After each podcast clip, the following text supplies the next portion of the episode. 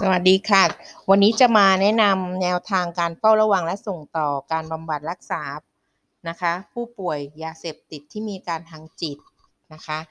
อันนี้ก็จะเป็นแนวทางที่อยู่ในคลังความรู้นะคะ สืบเนื่องมาจากผลกระทบของผู้ป่วยยาเสพติดที่มีอาการทางจิตและก่อ ก่อให้เกิดเหตุรุนแรง กับคนใกล้ชิดและก็ครอบครัวนะคะ หรือคนในชุมชน จนส่งผลกระทบต่อความปลอดภัยของประชาชน ตามที่ได้ปรากฏเป็นข่าวในปัจจุบัน รัฐบาลตระหนักในความสำคัญของการป้องกันปัญหา ผลกระทบดังกล่าว เพื่อสร้างความปลอดภัยให้กับประชาชนนะคะ แล้วก็เป็นการคุ้มครองสิทธิผู้ป่วยจิตเวชให้ได้รับการดูแลรักษาในเชิงสาธารณสุขโดยเร็วนะคะ ก่อนที่จะเกิดอันตรายต่อ ตนเองและผู้อื่น ซึ่งการดำเนินงานดังกล่าวนะคะจำเป็นต้องอาศัยความร่วมมือของหน่วยงานที่เกี่ยวข้องในการบูรณาการการดำเนินงาน จึงมีการออกแนวทางและจัดทำบันทึกข้อตกลงในการดำเนินงานดังนี้นะคะ ก็คือมีคำสั่งของศูนย์อำนวยการป้องกันและปราบปรามยาเสพติดที่6ทับ2561 ลงวันที่ 5 เมษายน2561 นะคะ กำหนดแนวทางในการปฏิบัติ ให้กับหน่วยงานต่างๆ ในการป้องกัน เฝ้าระวัง และก็แก้ไขปัญหา ผู้ป่วยที่มีอาการทางจิต จากการใช้ยาเสพติดนะคะ ซึ่งแนวทางการดำเนินงานตามพรบสุขภาพจิต พศ 2551 และมีการแก้ไขเพิ่มเติม ฉบับที่ 2 พศ 2562 นะคะ ที่มีวัตถุประสงค์เพื่อคุ้มครองสังคม จากอันตรายที่จะเกิดขึ้น จากผู้ที่มีความผิดปกติทางจิต และคุ้มครองสิทธิผู้ป่วยให้ได้รับการรักษาตามมาตรฐานการทางการแพทย์นะคะ บันทึกข้อตกลง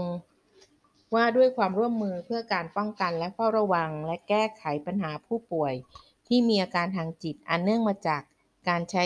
ยาเสพติดภายใต้ความร่วมมือของ 15 หน่วยงานนะคะ ประกอบไปด้วยสำนักงานปลัดกระทรวงสาธารณสุข กรมสุขภาพจิต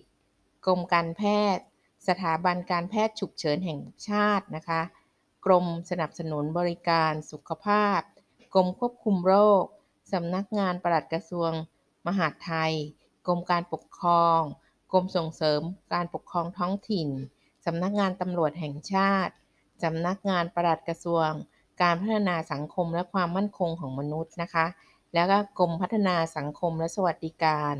กรมประชาสัมพันธ์ สำนักกองทุนสนับสนุนการสร้างเสริมสุขภาพ และสำนักงานปปสนะคะ โดยมีวัตถุประสงค์ร่วมกันที่จะลดผลกระทบของผู้ป่วยยาเสพติดที่มีอาการทางจิต ซึ่งจะประกอบไปด้วยการเฝ้าระวัง การเผชิญเหตุ เมื่อเกิดกรณีภาวะอันตรายเร่งด่วน การส่งต่อให้ผู้ป่วยได้รับการบำบัดรักษานะคะ ตลอดจนการติดตามดูแลช่วยเหลือ ต่อเนื่องตามแนวทางการดำเนินงานดังนี้นะคะ ก็ถ้าก่อนเข้าถึงโรงพยาบาลเราก็ต้องมีการเฝ้าระวังสังเกตอาการ แล้วก็ส่งต่อบำบัดค้นหาผู้เสพยาเสพติดนะคะ ก็จะมีสัญญาณเตือน อาการที่มีความผิดปกติทางจิต แล้วก็สัญญาณเตือนการก่อความรุนแรงนะคะ แล้วก็จะมีการซักประวัติเพื่อประเมินว่าเขาอยู่ในระดับรุนแรงน้อย รุนแรงปานกลางหรือรุนแรงมากนะคะ ถ้ารุนแรงน้อยก็เช่น มีผลต่อครอบครัวชุมชน แล้วก็ทำให้ครอบครัวแล้วก็ชุมชนเนี่ยต้องเฝ้าระวังแล้วก็ชักชวนเข้ามาบำบัดนะคะ แต่ถ้ารุนแรงปานกลางก็จะมีพนักงานฝ่ายปกครองหรือเจ้าหน้าที่สาธารณสุข พูดคุยเกลี้ยกล่อม แล้วก็จัดการดูแลช่วยเหลือเบื้องต้น แล้วก็ปรึกษาส่งต่อนะคะ ไปในโรงพยาบาลในพื้นที่ แต่ถ้ารุนแรงมากขึ้นไปอีก ก็จะต้องมีตำรวจ 191 หรือสพช1669 หน่วยกู้ชีพ หน่วยกู้ภัยนะคะ มาพูดคุยเพื่อเข้าชาร์จแล้วก็ผูกยึดแล้วก็ รีบส่งโรงพยาบาลในพื้นที่ต่อไป อันนี้คือข้างนอกโรงพยาบาลนะ ส่วนในโรงพยาบาลนะคะ ก็จะต้องมีการบำบัดรักษาตามศักยภาพนะคะ เช่น ถ้ามีมีมีการรักษานะคะ ถ้าโรงพยาในพื้นที่โรงพยาบาลชุมชน โรงพยาบาลทั่วไปหรือโรงพยาบาลศูนย์เนี่ย จะดูแลในระยะ acute นะคะ แล้วก็ถ้าอาการดีขึ้นก็จะส่งกลับบ้าน แล้วก็ถ้าอาการไม่ดีขึ้นก็จะต้องส่งต่อในสังกัด โรงพยาบาลสังกัดกรมการแพทย์สบยชนะคะ หรือโรงพยาบาลธัญรักษ์กรณีเสพติดเรื้อรังหรือรุนแรง และถ้ามีอาการทางจิตด้วยก็จะส่งมายังที่โรงพยาบาลกรมสุขภาพจิต กรณีที่มีอาการทางจิตรุนแรง แล้วก็ยุ่งยากซับซ้อน ก็จะต้องเขียนในรายงานบสตด้วยนะคะ เพื่อเป็นฐานข้อมูล ทีนี้กรณีที่ผู้ป่วยยาเสพติดที่มีอาการทางจิตและรักษาเสร็จเรียบร้อยแล้วเนี่ยนะคะ ก็จะมีการติดตามดูแลหลังการบำบัด ประสานการช่วยเหลือด้านอาชีพที่อยู่อาศัยนะคะ ก็อาจจะต้องอติดตามจากกระทรวงพอมกระทรวงแรงงาน หรือกระทรวงศึกษาธิการนะคะ แล้วก็มีติดตามโดยคณะกรรมการจังหวัด แล้วก็มีการประชุมของสออปสจนะคะ มีการวางแผนและซักซ้อมแผนในจังหวัด มีการอบรมแนวทาง แล้วก็มีการรายงานปัญหาของผู้ป่วยนะคะ สิ่งเหล่านี้ก็จะเป็นขั้นตอนที่นำมาเขียนในคู่มือแนวทางนี้นะคะ ทีนี้การเฝ้าระวังสังเกตอาการตอนที่อยู่นอกโรงพยาบาลนะคะ หรือยังไม่ทันได้มาถึงมือหมอเนี่ย การดำเนินการในขั้นตอนนี้ นับเป็นขั้นตอนที่สำคัญเป็นอย่างมาก ซึ่งหากสามารถป้องกันการเกิดความรุนแรงได้ตั้งแต่ในตอนนี้ก็จะลดความสูญเสียได้มาก โดยปัจจัยที่ทำให้ผู้ป่วยเสพผู้ป่วยยาเสพติดที่มีอาการทางจิต มีภาวะเสี่ยงสูงที่จะก่อความรุนแรงก็ได้แก่ การขาดการรักษา ไม่ได้รับการรักษาอย่างต่อเนื่อง การใช้สารเสพติด และการไม่รับรู้ไม่ยอมรับความเจ็บป่วยของตนเอง ไม่มีญาติหรือครอบครัวคอยดูแล ดังนั้นจึงต้องให้ความสำคัญกับการค้นหาและเฝ้าระวัง ผู้ที่มีความเสี่ยง รวมถึงการประชาสัมพันธ์ และให้ความรู้แก่คนในชุมชนในการช่วยเหลือดูแล และเล่าและเฝ้าระวัง โดยมีแนวทางดังนี้นะคะ การเฝ้าระวังและการเผชิญ กรณีที่มีภาวะอันตรายหรือเร่งด่วน และส่งต่อสถานสถานพยาบาลนะคะ การเฝ้าระวังกลุ่มเสี่ยงหนึ่งจัดทีมงานโดยผู้นำหรือแกนนำชุมชนนะคะ อาจจะได้แก่กำนันผู้ใหญ่บ้าน ร่วมกับฝ่ายสาธารณสุขในพื้นที่ ได้แก่โรงพยาบาลส่งเสริมสุขภาพตำบลนนะคะ หรือรอพอสตอ อาสาสมัครสาธารณสุขประจำหมู่บ้าน อสม และทีมความมั่นคงก็คือตำรวจ 191 ทีมป้องกันและบรรเทาสาธารณภัยเป็นต้นนะคะ หรือชุดปฏิบัติการประจำตำบล ร่วมวางแผนปฏิบัติการเพื่อเตรียมความพร้อมสำหรับการดำเนินงาน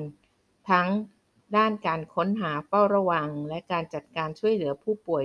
ยาเสพติดที่มีอาการทางจิต ในช่วงที่เกิดเหตุฉุกเฉิน เร่งด่วน หรือก่อความรุนแรงนะคะ การนำส่งโรงพยาบาลตลอดจนติดตามดูแลช่วยเหลือต่อเนื่องในชุมชน ต่อไปในการเฝ้าระวังก็จะต้องมีการจัดทำแผนที่ชุมชนนะคะ เพื่อปักหมุดจุดพิกัด แผนที่กลุ่มเสี่ยง ซึ่งหมายถึงผู้ที่มีประวัติการใช้หรือเสพยาเสพติด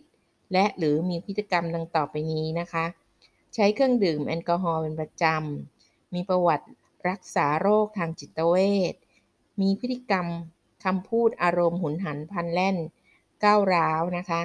แล้วก็มีประวัติทำร้ายตนเอง หรือผู้อื่น หรือเคยขู่ว่าจะทำร้ายหรือฆ่าตัวตายนะคะ เคยมีประวัติเอะอะอารวาสทำร้ายทรัพย์สิน เคยมีประวัติก่อคดีอาชญากรรมนะคะ อันนี้ก็จะเป็นที่ถ้าสมมติว่ามี มีคนเหล่านี้อยู่ในชุมชนก็ถือว่าคนเหล่านี้เป็นกลุ่มเสี่ยงนะคะ เสร็จแล้วก็สำรวจข้อมูล ผู้ป่วยยาเสพติดที่มีอาการทางจิตในชุมชน หากพบว่ากลุ่มเสี่ยงเคยมีประวัติจากจิตเวชยาเสพติด ก่อความรุนแรงมีคดีนะคะ แต่ปัจจุบันไม่มีอาการให้ผู้นำชุมชนหรือผู้นำท้องถิ่น อาสาสมัครสาธารณสุขประจำหมู่บ้านหรืออสม หรือบุคลากรทางสาธารณสุข โรงพยาบาลส่งเสริมสุขภาพประจำตำบลนะคะ ตลอดจนประชาชนในชุมชน ร่วมกันเฝ้าระวังและก็ดูแล ให้คำปรึกษา หรือคำแนะนำแก่กลุ่มเสี่ยง ครอบครัวและญาติ ในการกินยาอย่างต่อเนื่อง มาการมาพบแพทย์ตามนัด หรือการดูแลชีวิตประจำวัน การสร้างบรรยากาศรอบตัวที่เหมาะสม ห่างไกลจากตัว กระตุ้นนะคะ เช่น แอลกอฮอล์ยาเสพติด หลีกเลี่ยงกลุ่มเพื่อน หรือสภาพแวดล้อมแบบเดิมๆเป็นต้น เพื่อลดอาการกำเริบหรือลดการเสพซ้ำตลอดจนให้ความรู้แก่ญาติหรือคนใกล้ชิด ให้หมั่นสังเกตการเปลี่ยนแปลง อารมณ์หรือพฤติกรรมอย่างสม่ำเสมอนะคะ และต้องมีช่องทางให้ญาติหรือคนใกล้ชิดติดต่อเพื่อปรึกษาหารือ และแจ้งประสานขอความช่วยเหลือได้นะคะ ก็เราก็จะมีว่าสิ่งกระตุ้นหรือมีผลกระทบที่ทำให้มีการพฤติกรรมเปลี่ยนไปก็เช่นหลีกเลี่ยงสิ่งกระตุ้น มีเครื่องดื่มที่มีสารกระตุ้น หรือปัญหาลุมเล้านะคะ การเสพข่าวร้ายๆต่างๆ นี่ก็จะมีทำให้คนกลุ่มนี้มีพฤติกรรมเปลี่ยนนะคะ มีการแสดงอารมณ์สีหน้าคำพูดที่ไม่ยอมรับต่อผู้ป่วย ก็จะทำให้ผู้ป่วยมีการกำเริบไปเสพซ้ำได้นะคะ ทีนี้ข้อที่ 4 หรือด้านที่ 4 นะคะ ก็ต้องเยียวยาถามเยี่ยมถามทุกสุขนะคะ ผู้ป่วยยาเสพติด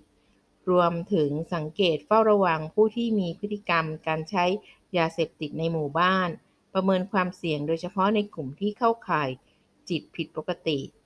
ตามสัญญาณเตือนต่อไปนี้นะคะ 6 สัญญาณเตือนอาการผิดปกติทางจิตได้แก่ 1. แยกตัวเองจากผู้อื่น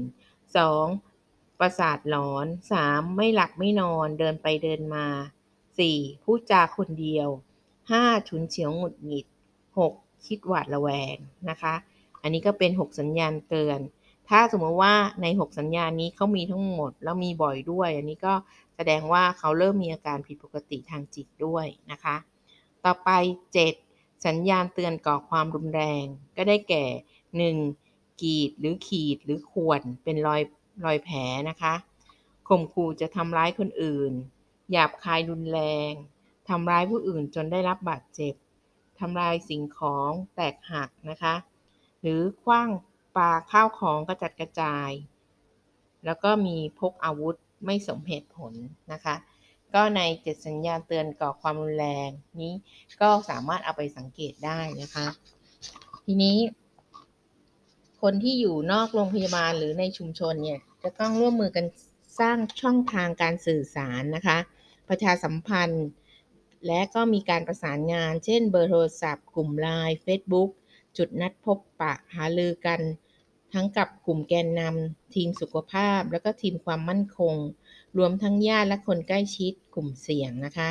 รวมไปถึงช่องทางการสื่อสารไปยังหน่วยงานหลักที่เกี่ยวข้องนะคะ ก็มีการมีการสื่อสารกันว่าตอนนี้กลุ่มเสี่ยงนั้นเป็นอย่างไรบ้าง มีความต้องการให้ความช่วยเหลือยังไงมั่ง หรือว่ามีภาวะที่ดีขึ้นแล้วเป็นยังไงบ้างนะคะ อันนี้ก็จะต้องมีการมา ให้ข้อมูลกับทีมสุขภาพนะคะ ต่อไปการมาเชิญเหตุจัดการการช่วยเหลือกรณีผู้ป่วยยาเสพติด ที่มีอาการทางจิต และอยู่ในภาวะที่มีความเสี่ยง หรืออาจเป็นอันตรายต่อตอนเองหรือผู้อื่นนะคะเราพบว่ากลุ่มเสี่ยงมักมีพฤติกรรม หรือสัญญาณเตือนที่แสดงออกทางอารมณ์ เช่น ท่าทางและการพูดจาแบบผิดปกติ หรือแสดง อาการตรงกันข้ามกับช่วงปกติ เช่น เดินไปเดินมา ท่าทางสับสน ตึงเครียด ตาขวาง พูดจาหยาบคาย ข่มขู่อารวาสทำร้ายเข้าของ ทำร้ายตนเอง หรือเงียบขรึม และเก็บตัวเงียบ ไม่พูดไม่จา หน้าตาหมองเศร้าเป็นต้น อันนี้ถ้าสังเกตและมีสัญญาณเตือนเหล่านี้นะคะ เราคนใกล้ชิดหรือญาติก็จะต้องประเมิน ความรุนแรงของอาการ หากรุนแรงก็จะต้องมีการแจ้งเหตุและ แจ้งไปยังที่ระบบดูแลช่วยเหลือเบื้องต้นนะคะเราก็พบว่าถ้ายังมีอาการรุนแรงน้อยก็มีเช่น พฤติกรรมเปลี่ยนไปเงียบซึมเก็บตัวเนี่ยนะคะ หรือเริ่มหงุดหงิดกระสับกระส่ายฉุนเฉียวโมโห หรือเริ่มพูดซ้ำไปซ้ำมาพูดใจหยาบคายางรายอาจไม่เคยพูดใจหยาบคายมาก่อนนะคะ หรือมีการปฏิเสธการกินยานะคะ ยาทางจิตเวชยาที่เขาใช้รักษานะคะ แนวทางการช่วยเหลือดูแลเบื้องต้นก็คือ ญาติหรือคนใกล้ชิด สามารถจัดการดูแลช่วยเหลือเบื้องต้นได้ดังนี้ 1. พูดจากเกลี้ยกล่อม โดยเรียกชื่อด้วยน้ำเสียงที่นุ่มนวลเพื่อเรียกสติให้เกิดความผ่อนคลายนะคะ 2. ลดการกระตุ้นที่จะทำให้พฤติกรรมรุนแรงเพิ่มมากขึ้น เช่น โต้เถียงบังคับดุด่า 3. ชวนพูดคุยเพื่อเบี่ยงเบนความสนใจไปเรื่องอื่น ที่เป็นเรื่องดีงาม เรื่องน่าประทับใจในชีวิตของเขา เรียกกล่อมให้กินยาทางจิตเวชหรือไปโรงพยาบาลเราพอสตอใกล้บ้านนะคะ พยายามให้กลุ่มเสี่ยงออกจากสิ่งแวดล้อมที่อาจทำให้เกิดอาการ เช่น ออกจากวงเล่าหรือวงที่ใช้สารเสพติดนะคะ 6. เก็บสิ่งของที่เป็นอันตราย เช่น มีดกันไกหรืออาวุธอื่น ๆ ให้ห่างจากตัวกลุ่มเสี่ยงนะคะ และให้คนที่ไม่เกี่ยวข้องออกจากบริเวณนั้น 7. ประเมินอาการแสดงเป็นระยะระยะ หากประเมินแล้วเริ่มมีความรุนแรงมากขึ้น ให้ดำเนินการในขั้นต่อไปนะคะ อันนี้เราก็จะช่วยเหลือเบื้องต้น กรณีที่เขามีอาการรุนแรงน้อยนะคะญาติหรือคนใกล้ชิดสามารถช่วยเหลือได้ตาม 7 ข้อข้างต้นที่กล่าวไปค่ะ ก็สำหรับวันนี้นะคะเราได้รุนแรงน้อยไปก่อนข้างหน้าใน episode ถัดไปจะพูดถึงว่าถ้าเขามีความรุนแรงมาก การดูแลผู้ป่วยยาเสพติดที่มีอาการรุนแรงมาก หรือรุนแรงปานกลางเนี่ย เราจะทำยังไงได้บ้างนะคะสำหรับวันนี้ขอบคุณค่ะ